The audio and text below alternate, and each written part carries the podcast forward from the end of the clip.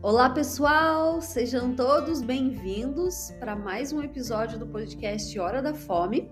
Eu me chamo Liliane, sou nutricionista. Eu sou Camila Baxfaluzzi, também sou nutricionista.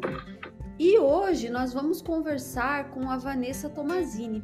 Ela é psicóloga e vocês estão vendo aí já na arte do episódio que o tema é sobre perfeccionismo. É um tema bem interessante e tem muito a ver com o que a gente fala por aqui, que é a alimentação, que é muitas vezes essa mentalidade de dieta. Então, Camila, apresente a nossa convidada, por favor. Então, vamos lá. A Vanessa é psicóloga clínica há 22 anos, é aprimorada em transtornos alimentares pela Faculdade de Medicina da USP, é especialista em DBT uh, pela DBT Brasil, é supervisora da especialização em DBT, é psicóloga voluntária do GIAPA, que é o Ambulatório de Homens com Transtornos Alimentares, e na ECAL, a Enfermaria de Comportamento Alimentar do Instituto de Psiquiatria do Hospital das Clínicas de São Paulo.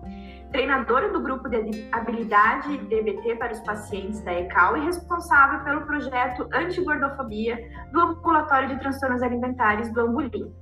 Muito bem-vinda, Vanessa.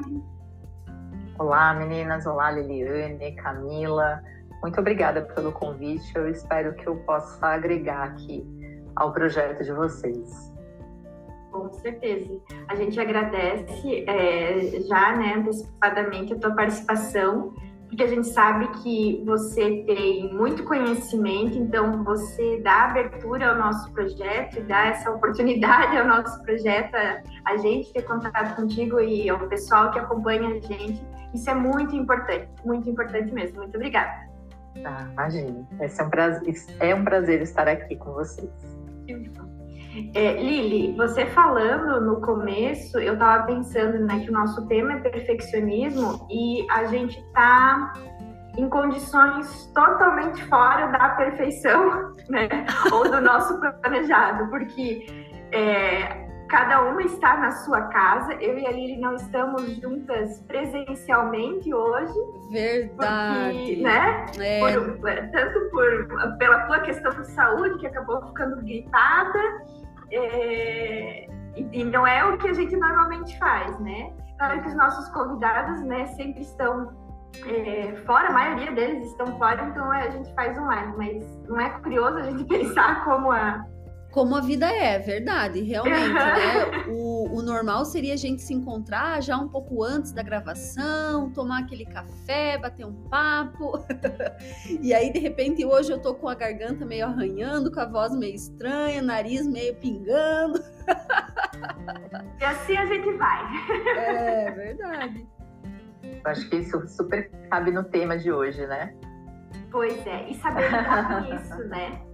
Eu acho que é, é, esse o nosso trabalho, saber lidar com isso. E eu vou começar é, colocando algo. Quando eu estava pensando sobre esse tema, é, eu fiquei lembrando de algo que eu acho que não está mais tão atual, mas tinha uma época no recrutamento, né, nas entrevistas de emprego, em que se perguntava, né, ah, me fala uma qualidade sua, e a pessoa falava, ah, eu sou perfeccionista, né? Eu acho que essa primeira é, é pergunta para a gente te fazer. Perfeccionismo é uma qualidade, Vanessa? Não. Meu Deus, gente, gente, trazemos verdades nesse podcast. Trazemos verdades. Perfeccionismo não é uma qualidade, né? É, eu, eu brinco que toda vez que essa pergunta é feita, é quase como se a gente alugasse um triplex na cabeça da pessoa, né? Então, como assim? O que, eu, o que eu fui reforçado ou o que eu reforcei a vida inteira sobre mim mesmo não é a realidade, exatamente, né?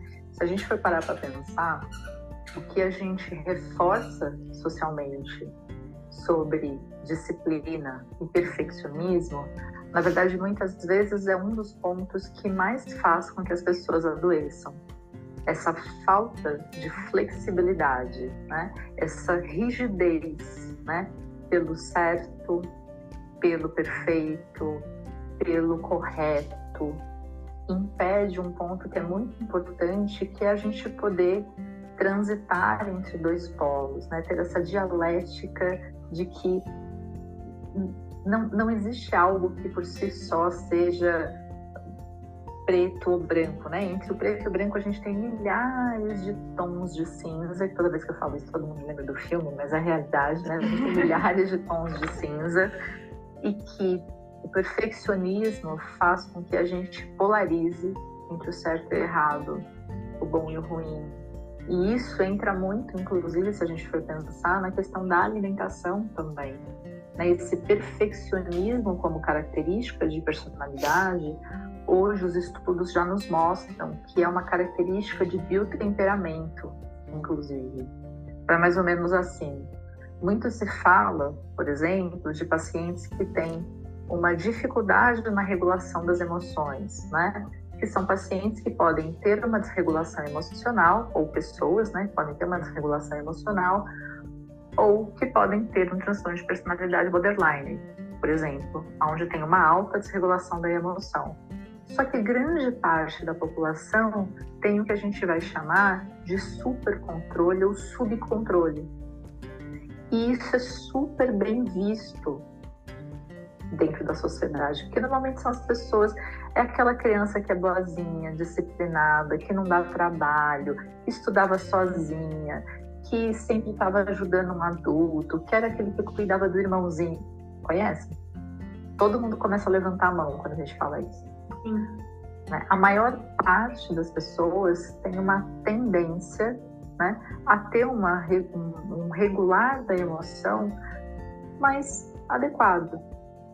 Só que o reforçamento social sobre essa alta disciplina vai fazendo com que essas pessoas se tornem cada vez mais rígidas, cada vez mais inflexíveis, cada vez menos abertas, né? literalmente ao contato. Então, esse perfeccionismo na sociedade que a gente vive hoje em dia, nossa, fulano é super disciplinado com a alimentação, é super disciplinado com a atividade física, é super disciplinado com a carreira. Teve agora há poucos dias a questão da Madonna ter adoecido, né, e ter desmarcado alguns shows. E eu acho que isso traz à tona o quanto que a gente vive numa sociedade em que as pessoas aplaudem quando alguém está doente e permanece com a sua agenda de trabalho. Como se a gente não precisasse parar para entender que se a gente está doente, a gente precisa se cuidar. E isso faz com que a gente tenha que deixar alguns desses pratinhos, né, da família, do trabalho, da vida pessoal, é, dos estudos, vão ficar menos evidentes. Mas o que a gente reforça socialmente é aquela pessoa que, mesmo doente, foi trabalhar, aquela pessoa que, mesmo num luto, por exemplo, continuou trabalhando. Ou seja, a gente trabalha em prol do adoecimento físico e mental o tempo inteiro. Faz sentido para vocês? Nossa, muito. Né? É, é, e essa é, ideia, até esses dias eu estava lendo algo a respeito dessa expectativa sobre a vida dos famosos, né? É, se projeta essa ideia, né, de que tem que ser perfeito, e daí quando aquilo aparece, é, o, o, a imperfeição aparece, é um choque, assim, né? Mas porque se cultiva tanta, né? É justamente essa ideia que você falou assim, da pessoa trabalhar e mesmo doente, mesmo assim, vai trabalhar, né? Como se isso fosse uma virtude, né? De assim, não, eu... E é assim, eu, eu assim, né, entendo que ah, um caso ou outro, beleza, né? Você vai ter que se esforçar, não é fazer corpo mole. E as pessoas tendem a ir para outro extremo. Lembra que eu falei da polarização? Né? É isso, se você é, é, é, muito mal visto, por exemplo, e aí a gente tem um viés aí da, da religião, inclusive, alguém quando se prioriza, prioriza o seu próprio autocuidado, como, isso é lido socialmente como egoísmo. E egoísmo é um pecado também, né? Algo entre milhares de aspas, vejam as aspas quem está nos ouvindo, como se isso fosse errado. Né? O autocuidado é algo que é muito pouco investido. Inclusive, nós três aqui como profissionais de saúde, é há pouquíssimo investimento na saúde mental dos profissionais de saúde. Eu sempre costumo fazer uma pergunta, né? Quem cuida de quem cuida? É, qual é o momento que os profissionais de saúde têm para se cuidarem? Quem é que dá ouvidos né, a eles? Quem é que empresta ouvido? Na, na, na psicologia, por exemplo, algo que é muito comum e por, porém muitas vezes não acontece, infelizmente, são os terapeutas terem também o seu momento de terapia, né? Ou o seu momento também de supervisão. Mas na nutrição, por exemplo, isso não tem. Sendo que é também um profissional de saúde, ou na medicina também, não tem, na fisioterapia, sendo que são profissionais de saúde que estão lidando ali diretamente com o paciente e que ele pode ir tratar de uma dor no ombro com o fisioterapeuta, mas terá uma interação.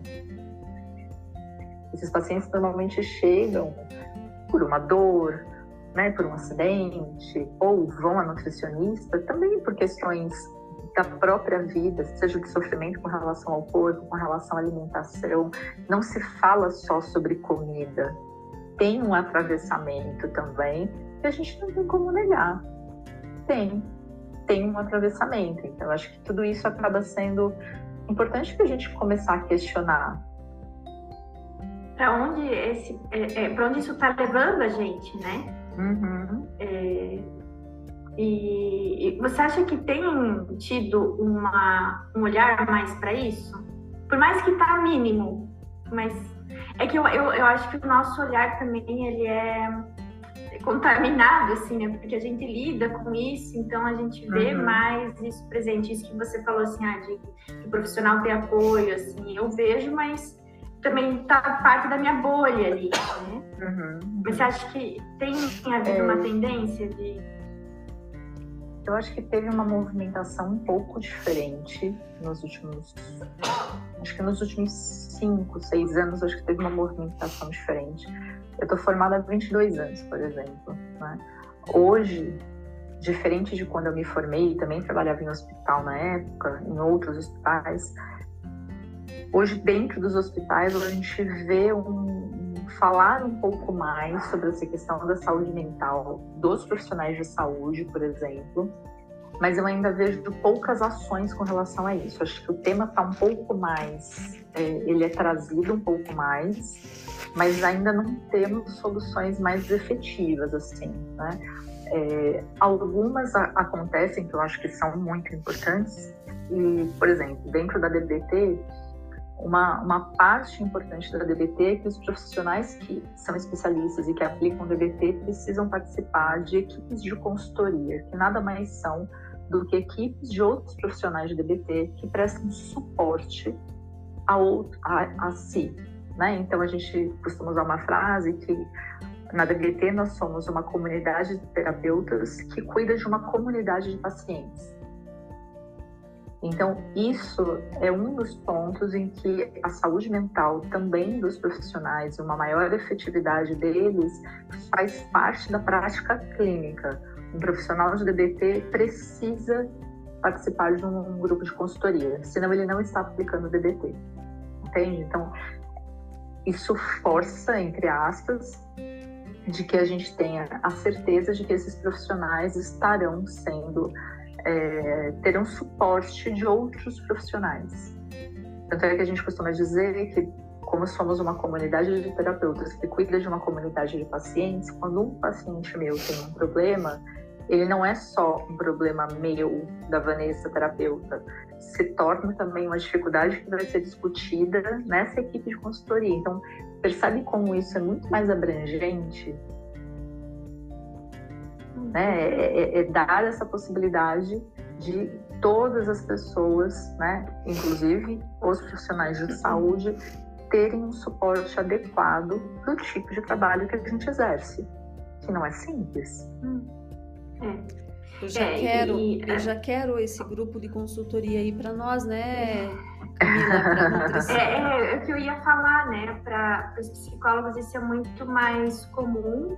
É, e é como a Vanessa falou, né? A alimentação ela não é ali uma área à parte, ela é atravessada por diversos aspectos da pessoa e que muitas vezes nem o paciente tem, né? Também não é obrigado a ter essa noção, mas a gente tem essa noção e às vezes é difícil o paciente entender aquele processo porque a alimentação não é algo isolado ali da vida, tem muita coisa acontecendo e é uma teia, né? Mas eu tenho a impressão, Camila, de que essa visão que a gente tem de que a alimentação está é, tá no meio dessa teia que é a vida é, é mais para essa abordagem da nutrição comportamental do que se for para comparar assim com a nutrição tradicional, porque tanto é que até o próprio tempo da consulta, né, no, no, no atendimento tradicional ele é mais curto, é mais objetivo, é. focado no alimento e a gente já tem essa visão mais ampliada, né?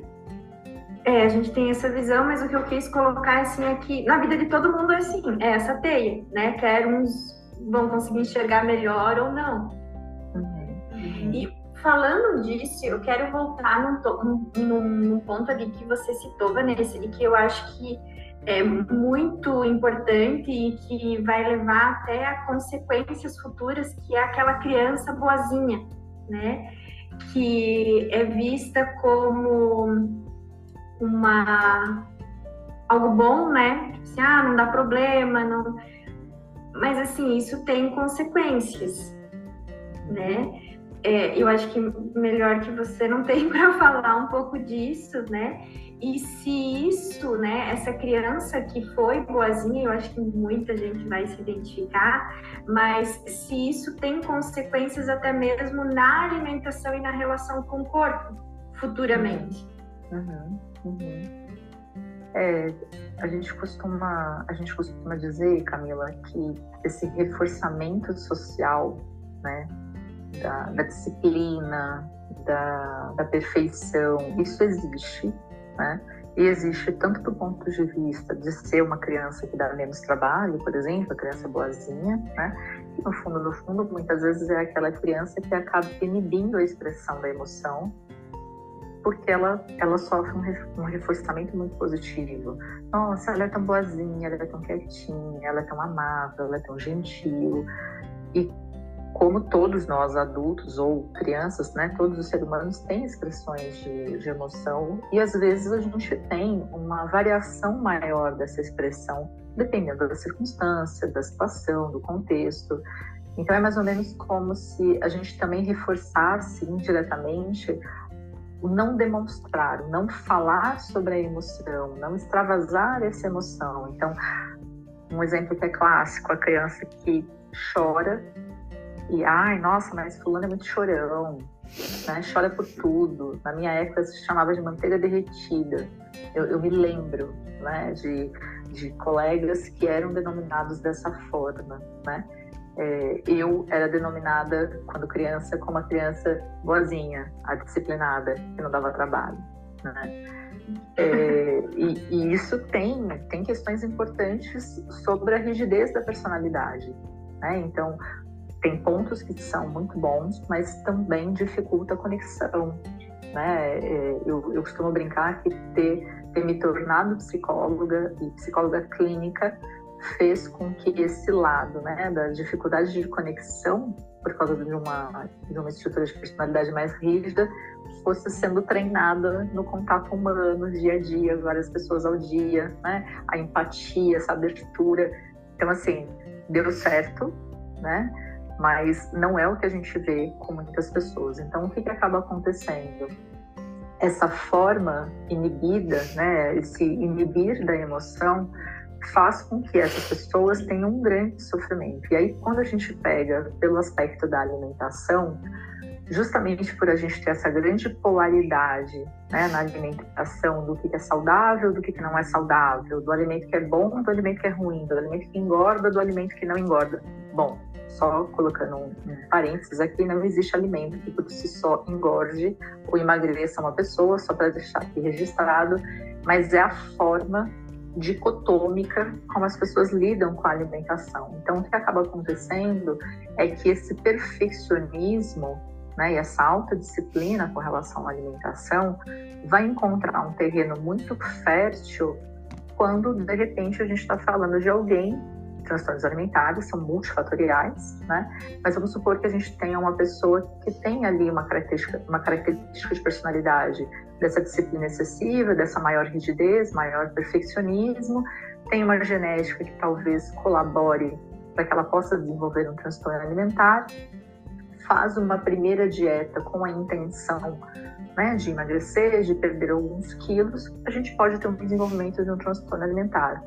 Ou quando vai a um profissional de saúde, não precisa ser só um nutricionista, né? É, pode ser qualquer profissional de saúde que de alguma forma deu uma alteração nos exames. Olha, precisa, frase mais comum, precisa cortar o carboidrato, assim. É, o, o, meu pai passou por uma série de exames e aí a glicemia dele deu 102.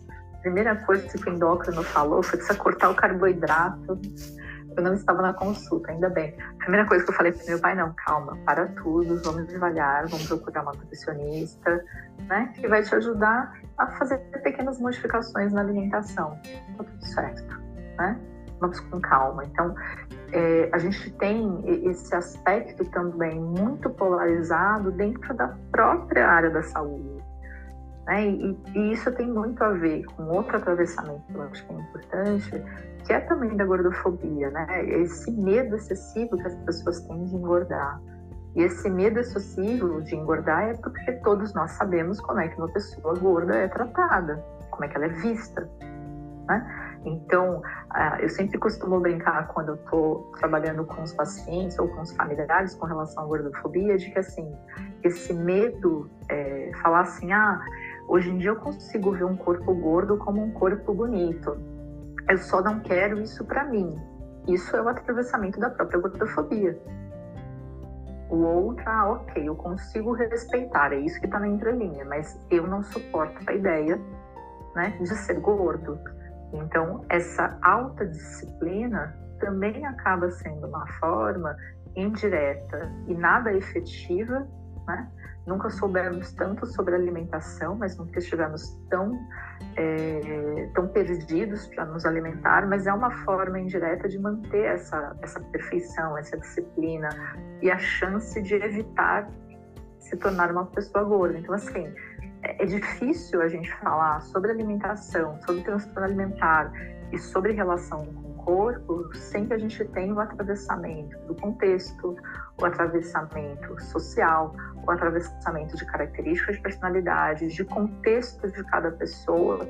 Nós aqui somos três mulheres brancas, né? Se a gente for falar né, com pacientes negros ou indígenas, a gente vai ter outros recortes muito importantes. Então, a gente não pode ter uma fala generalista, porque o e é o que mais acontece. Exatamente, porque o contexto faz toda a diferença. Até no acesso à alimentação, por exemplo. Tanto é que hoje em dia a gente já trabalha com termos como racismo ambiental. Então, a gente não, não, não tem como ignorar esses pontos. Eles estão aí, eles estão postos. E é importante que todos nós, como profissionais de saúde, possamos também ver isso. Né? O que, que a gente está reforçando? Eu acho que é, é, essa pergunta vale para cada um de nós fazer.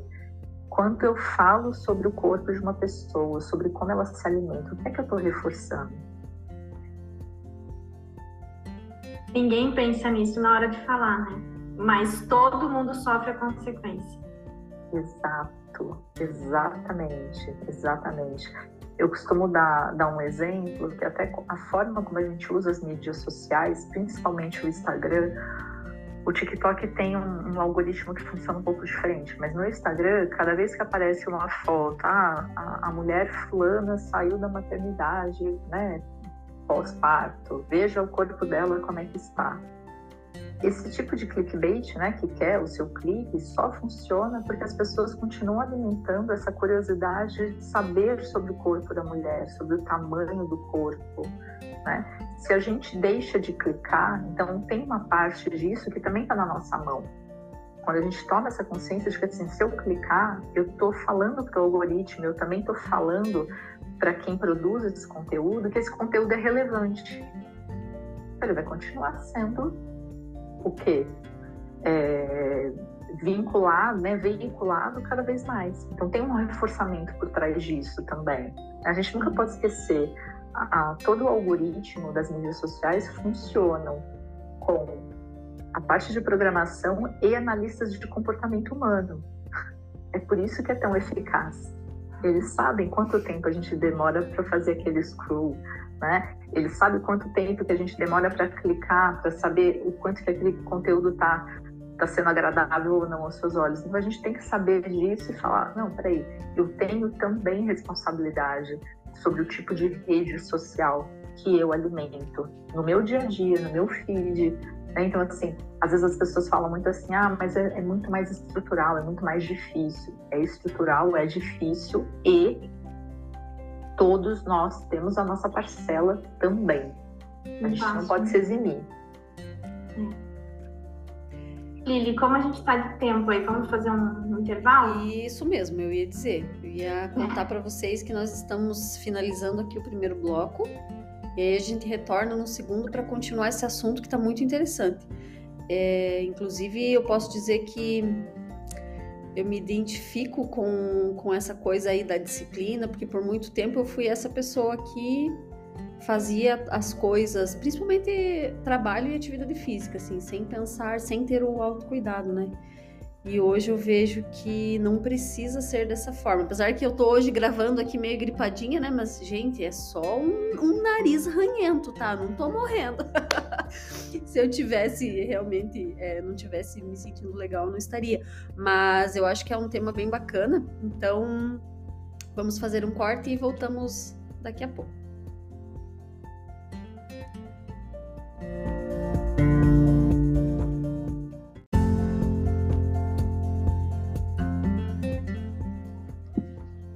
Voltamos aqui no segundo bloco e a gente estava até batendo um papinho aqui no intervalo, o quanto essa coisa do perfeccionismo está presente no nosso dia a dia, até mesmo no momento que a gente vai ao mercado para fazer as compras e, o olhar que a gente tem até mesmo sobre as frutas. Então a gente também quer escolher aquela maçã que está perfeita, não é mesmo, Camila? Não sei você, mas. É, não, não. Agora foi estranho, né? Não entendi que... essa indireta. não, é, eu só quis reiterar que foi um comentário que você fez, mas, mas de certa forma eu me identifico com ele porque é meio que inconsciente, né? A gente tá ali escolhendo se tem cinco brócolis e tem algum que tem uma pintinha, alguma coisinha, a gente vai escolher o outro, né? É, eu preciso me tratar, Vanessa. Preciso me tratar. Precisa questionar. Preciso isso. questionar. Ai, que bom. É para isso que eu estou aqui, sabe? Porque o podcast, ele, para mim, tem sido assim momentos de grandes aprendizados e reflexões. E, e eu sou aquela que ouve depois o episódio, sabe? ah, então. Mas ostensivo, né? Mas é, voltando a isso que você falou dessa procura, é, é, às vezes aquele alimento não é que ele está impróprio para o consumo, não é que ele está estragado, né? Mas às vezes é, é, aquela ideia, né? Da maçã de desenho, né? Toda vermelha, toda a mesma tonalidade, isso não é compatível com a vida, né? Porque Imagine, essa perfeição não existe na natureza, a gente não vai encontrar isso, né? Por mais que às vezes a gente elogie, né? Assim, ah, uma paisagem, ah, que paisagem perfeita. Mas ela é cheia de imperfeições e isso que faz ela perfeita, né? Uhum. É, e eu comentei também que eu lembrei da questão das roupas, né? O quanto a gente vai. É, claro, a gente não quer comprar algo estragado, não é essa a questão, né? Porque eu vejo que como a gente aprende essa mentalidade, né, de ou é perfeito ou tá é descartável, é errado, etc, né? Mas se a gente vai comprar uma roupa, ai, a roupa tem um pontinho que tá assim, ai, já não dá. Não, mas é uma roupa que você pode usar, que ela tá, né, tá, tá é, é, é, não tem, não, não precisa descartar aquilo, porque isso também é um desgaste ecológico de matéria-prima, enfim, porque é algo que a gente consegue usar. E eu, uhum. isso me faz pensar o quanto que essa ideia que você falou lá, na, lá no começo, Vanessa, essa ideia que a gente aprende da, da perfeição, ela tá tão presente que é nessas pequenininhas coisas que a gente vai reforçando a cada dia, né? É, eu acho que o exemplo que vocês usaram sobre a natureza é super pertinente, né? Então, a, a, natureza ela tem uma impermanência, né? Ela tem, não existem frutas do mesmo tamanho quando não são, é, principalmente quando elas são orgânicas, por exemplo, né? Elas não têm o mesmo tamanho. Os ovos, quando são orgânicos, eles não têm a mesma cor, o mesmo tamanho. Então, a, natu a natureza nos mostra essas diferenças, né? E aí a natureza do nosso corpo é, tem a mesma procedência. E aí como é que a gente pode pensar que entre tantas bilhões de pessoas na face da Terra, a gente possa achar que existe um único tipo de corpo, né? Entre todos esses códigos genéticos, como é que a gente pode achar que todos nós vamos ser iguais? Então, por exemplo, aqui nós somos três mulheres brancas completamente diferentes, uhum. né? A cor do cabelo é diferente, a cor dos olhos é diferente, a cor da pele é diferente, é, e muito provavelmente o tamanho do corpo é diferente, né? É, então eu acho que essa, essa perfeição ela vai sendo muito reforçada ao, ao longo da vida em diversas instâncias, né? Desde o comportamento, da alimentação, da atividade física, é, da roupa, né? Do, da, questão do impecável. E com as mídias sociais, eu acho que isso teve uma repercussão bem bem complicado, né? Porque as pessoas olham uma foto, uma imagem que é algo que é plano, né? Que é estanque, que não tem movimento. E isso se torna o, o ideal do corpo a ser alcançado, a ser buscado, sendo que o nosso corpo no dia a dia, né, ele tem movimento, ele dobra, né, ele vai ter estrias, ele vai ter marcas e sinais de expressão, ele vai ter tudo isso. Né? O, o, nosso corpo ele acompanha essa mesma natureza que tem essa impermanência. Né? Ele se modifica, ele se modifica ao longo do dia. Né? Se você olhar né, o seu corpo de manhã, a sensação que você tem no corpo, no abdômen, nas pernas. Eu, por exemplo, que hoje trabalhei uma parte do dia, depois saí de casa, retornei para atender. Hoje, com certeza, as minhas pernas estão menos inchadas do que normalmente ficam quando eu atendo várias horas seguidas sentada. Então, o corpo ele tem essas modificações que são naturais mas a gente insiste nesse olhar de um corpo que é estanque, que não se modifica, que não sofre ação. E, eu... e aí isso causa um dano danado. Eu estava ouvindo você, Vanessa, e lembrei da, do uso dos filtros, né? Na rede social. Sim, e sim. é tão automático, né? Parece que é, é normal assim abrir a câmera para fazer ali um, um story e, ou uma live e já escolher o filtro para colocar o cílio, né? Se você tá sem maquiagem ou para deixar aquela pele sim. natural com o, com o blush e tal, para cobrir todas essas marcas, ou a própria questão de querer que o corpo fique igual e não envelheça, né? Que não tenha uhum. essa, porque você falou de uma modificação que acontece ao longo de um dia, mas se a gente for pensar o quanto a gente, o corpo da gente se modifica ao longo da vida, no caso das mulheres depois da gestação, e que impacto isso causa na, na na mente e assim na, na, na parte psicológica, né, dessas mulheres, principalmente. Sim, é, a, a, as mulheres não não têm permissão para envelhecer, né? Elas esperam chegar aos 18 anos e depois esperam viver e ter uma aparência como se tivessem 20 anos para sempre.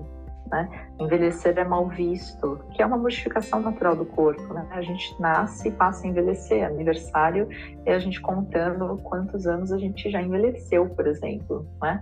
E o que é algo que é natural, né? a gente espera envelhecer, é esperado que a gente envelheça, mas não é, não é permitido que a gente envelheça. Né? Então, essa, essa modificação que a gente sofre no tônus da pele, né? a diminuição de uma produção de colágeno, não só após gestação, mas também aos, 40, aos 30, aos 40, aos 50, aos 60, o corpo vai ter modificações. Né? A tonalidade, o meu cabelo, por exemplo, é completamente grisalho. E eu tenho 45 anos. Mas eu tenho cabelos brancos desde os 18. Né? Hoje em dia ele é praticamente grisalho. Então, assim, é uma condição também que tem a ver com a genética, mas tem a ver também com a mudança.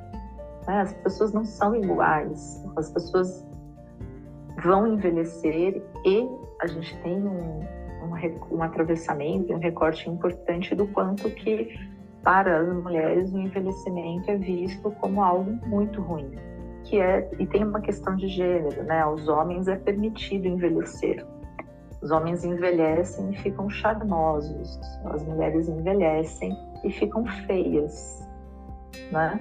Então eu acho que tem tem muitas coisas para a gente repensar né? na maneira como a gente encara o nosso corpo, o nosso próprio envelhecimento, né? o, o que, que faz parte de um corpo real, de 40, de 20, de 30, de 50, de 60, o que, que faz parte? Hoje em dia, muitas vezes a gente não consegue saber a idade das pessoas porque elas estão com tantos procedimentos estéticos e cada um escolhe o que é melhor para si. Mas é um dado alarmante quando a gente vê que o Brasil é um dos campeões em cirurgias estéticas no mundo. Então, isso fala algo sobre nós também. E eu acho que essa indústria, né, ela é totalmente baseada nessa ideia do, da perfeição, né? Uhum. Porque ela sabe que não existe, mas ela vende isso né? E você falou uma palavra que, ah, eu adoro essa palavra, que é impermanência. Nossa, eu acho que isso é quando a gente consegue entender e viver isso, isso é tão potente e libertador. A impermanência, e a gente começa a ver a beleza nisso, né? Uhum. Porque tira aquele foco na beleza que nos foi vendida. E a gente nunca se sente satisfeito com aquela beleza, né? Uhum. E, e principalmente para as mulheres, né? Dessa, é isso que você falou assim, ah, daí não pode envelhecer. Nossa, o absurdo que eu achei quando me apareceu uma, uma como é que diz, uma propaganda é um adesivo para você colocar aqui no peito, porque. Tá, tem um nome, não vou falar o nome, mas eu sei Não, é. é. Eu nem sei o nome, mas eu, eu falei assim, gente, eu não acredito que precisa disso. Que é para você colocar quando você for dormir, para não ficar com marca aqui no meio do peito. Quando você vira de lado, né, o teu corpo se mexe, sei lá. E eu pensei, gente, a gente não pode mais nem dormir em paz. Ou seja, a gente não tem descanso em nenhum momento. Não pode ter frizz no cabelo. Você já reparou é. numa farmácia ou numa, numa loja que vende produto para cabelo, eles têm uma prateleira inteira de antifrizz. Não pode ter frizz no cabelo. Que é algo que a gente não tem controle nenhum, né? Não pode. Não pode. A gente, a gente vive hoje um momento em que muitas mulheres estão é, deixando seus cabelos cacheados, né, ou crespos, sem alisamento, mas ainda assim tem o crespo perfeito, que ele é todo arredondado, né? Ele, ele, ele, tem, ainda assim, ele tem um jeito certo de ser. É. Né? Até se a gente pensa no corpo gordo, a gente pega a indústria da moda, os corpos gordos que, principalmente de modelos, né? De, de corpos gordos, elas normalmente são modelos em que tem um corpo que tem uma, uma cintura mais afinada, né? Mais fina. Normalmente não são mulheres que têm um abdômen um pouco mais é, protuberante, sem que tenha essa aparência da cintura bem demarcada. Então, mesmo quando a gente tenta extrapolar esses padrões, ainda assim vem uma grande dose de padrão do que é mais, entre aspas, bonito ah, ela é gorda ou é uma modelo gorda, mas, mas vem o mas, né? Mas ela tem cintura. Entende? Então, assim, a cada vez que essa indústria percebe uma movimentação das pessoas de mudança, ela consegue de alguma maneira vender um jeito bom, certo, melhor. Né? Pode ser gorda, mas tem que ter cintura. Ah, você pode ter o seu cabelo crespo, mas ele tem que estar sempre muito bem alinhado, né? Sempre muito bem é, é, na, no formato, tem que estar o exato, né? Tem, tem uma perfeição que é sempre colocada nessa busca. Né? O, o, que faz com que as pessoas não possam ser elas mesmas, de que elas não consigam entender a própria impermanência de si mesmas ou da vida. Né? A gente nunca está é, da, da mesma forma, nunca, nunca. A gente nunca está da mesma forma. Então a gente tem que levar isso também é, em conta nesse, nessa, dessa forma como a gente olha para a gente.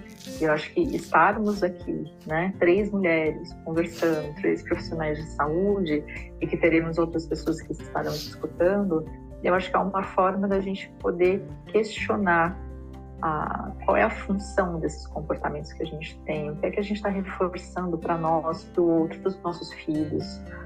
Né? Eu acho que é um, é, um, é um ponto muito importante. Então, eu, eu, costumo dizer que toda vez que eu dou uma aula ou, ou participo de um podcast, alguma coisa do gênero, todas as pessoas que vão escutar vão se tornar, vão aprender algo, vão se tornar um agente de saúde para outras pessoas. Né? Então, algo que eu escuto, que eu aprendo aqui, eu consigo replicar para outras pessoas, a gente vai criando né, essa, essa rede que vai cada vez mais aumentando as pessoas também poderem entender o porquê que elas sofrem, porque eu acho que isso é um, é um, é um ponto importante.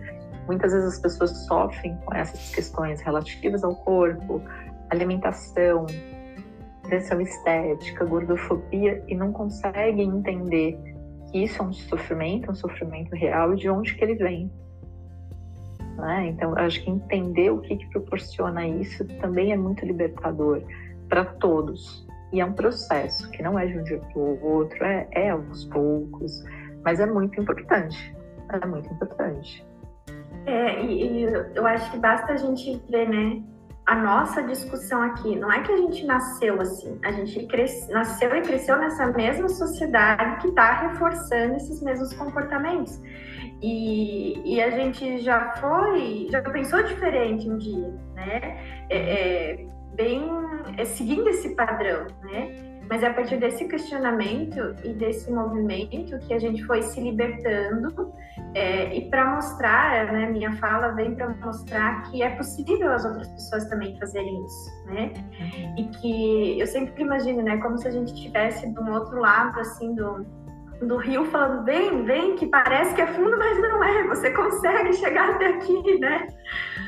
é, é, encorajando isso, porque tem um outro lado, tem um lado melhor e mais gostoso de viver a vida que não é nessa pressão de quanto melhor, melhor e que nunca chega esse melhor, né?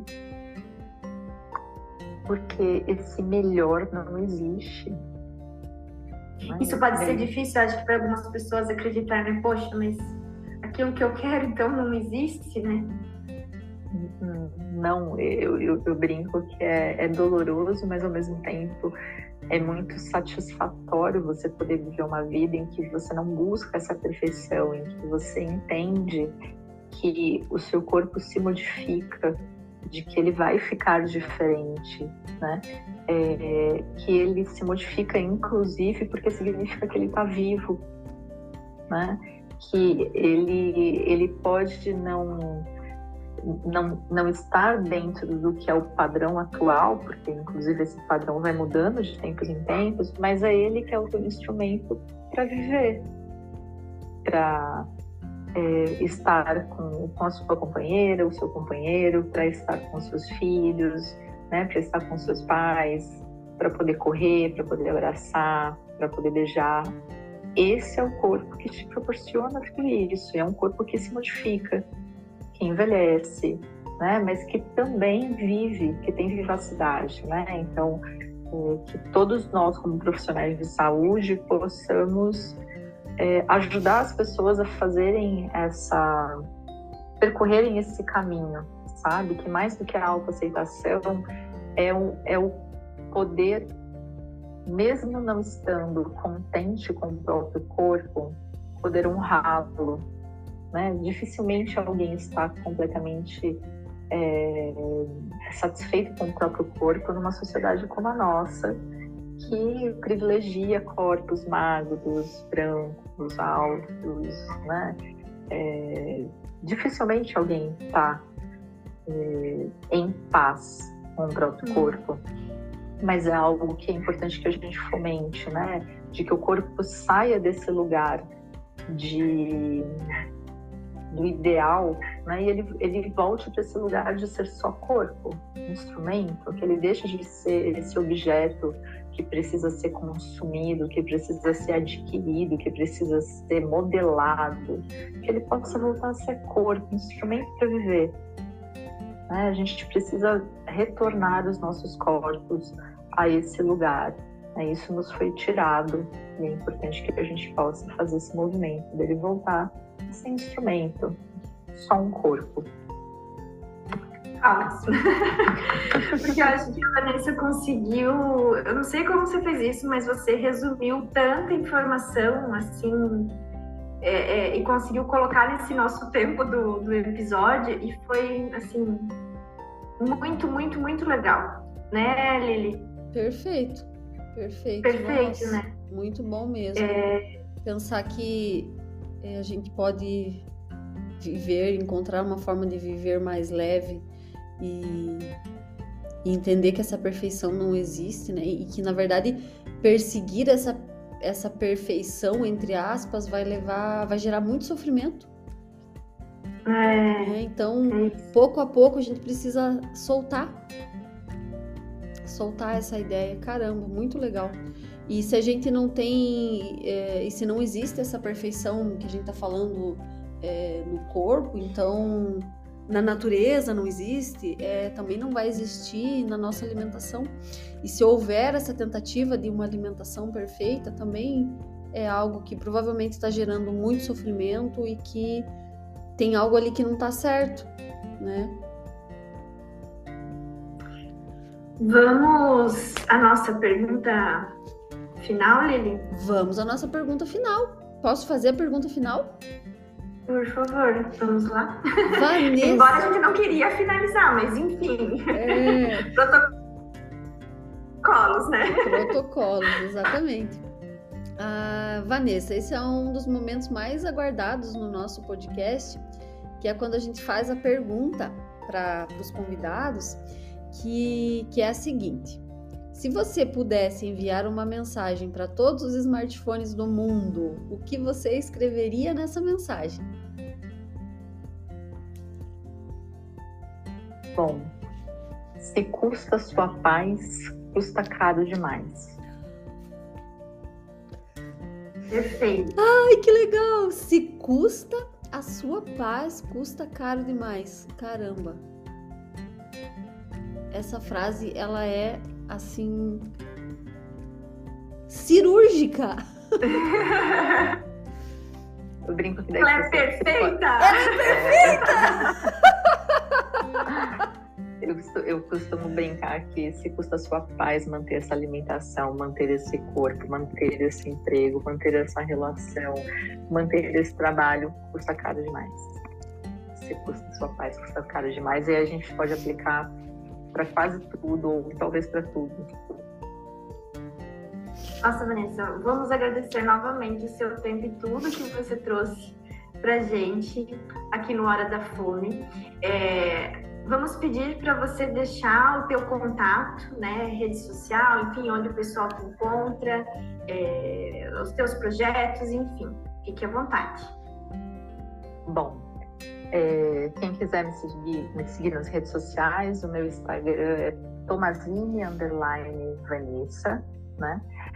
É, se alguém bus precisar buscar atendimento via SUS, pode entrar em contato com o e-mail ambulim Peraí, pode entrar em contato com o e-mail direto do Ambulim, é só entrar no site do Ambulim, agora eu não me lembro de cabeça, acho que é ambulim.ipq.fm.usp.br. A gente vai deixar na descrição, pode ficar tranquilo. Então a gente deixa ali na. Perfeito, melhor ainda, que eu não sei se a minha memória funcionou agora assim, direto de, de colocar. Então, pessoas que têm questões aí com relação a transtornos alimentares, não deixem de buscar ajuda, né? O Hospital das Clínicas aqui de São Paulo tem um setor específico chamado Ambulim, que é um dos setores em que eu também trabalho, sou, sou uma das psicólogas voluntárias. É, e se outras pessoas precisarem buscar atendimento especializado no Brasil, a gente tem a Associação Brasileira de Transtornos Alimentares, que é a Astral, e o site é astral.br.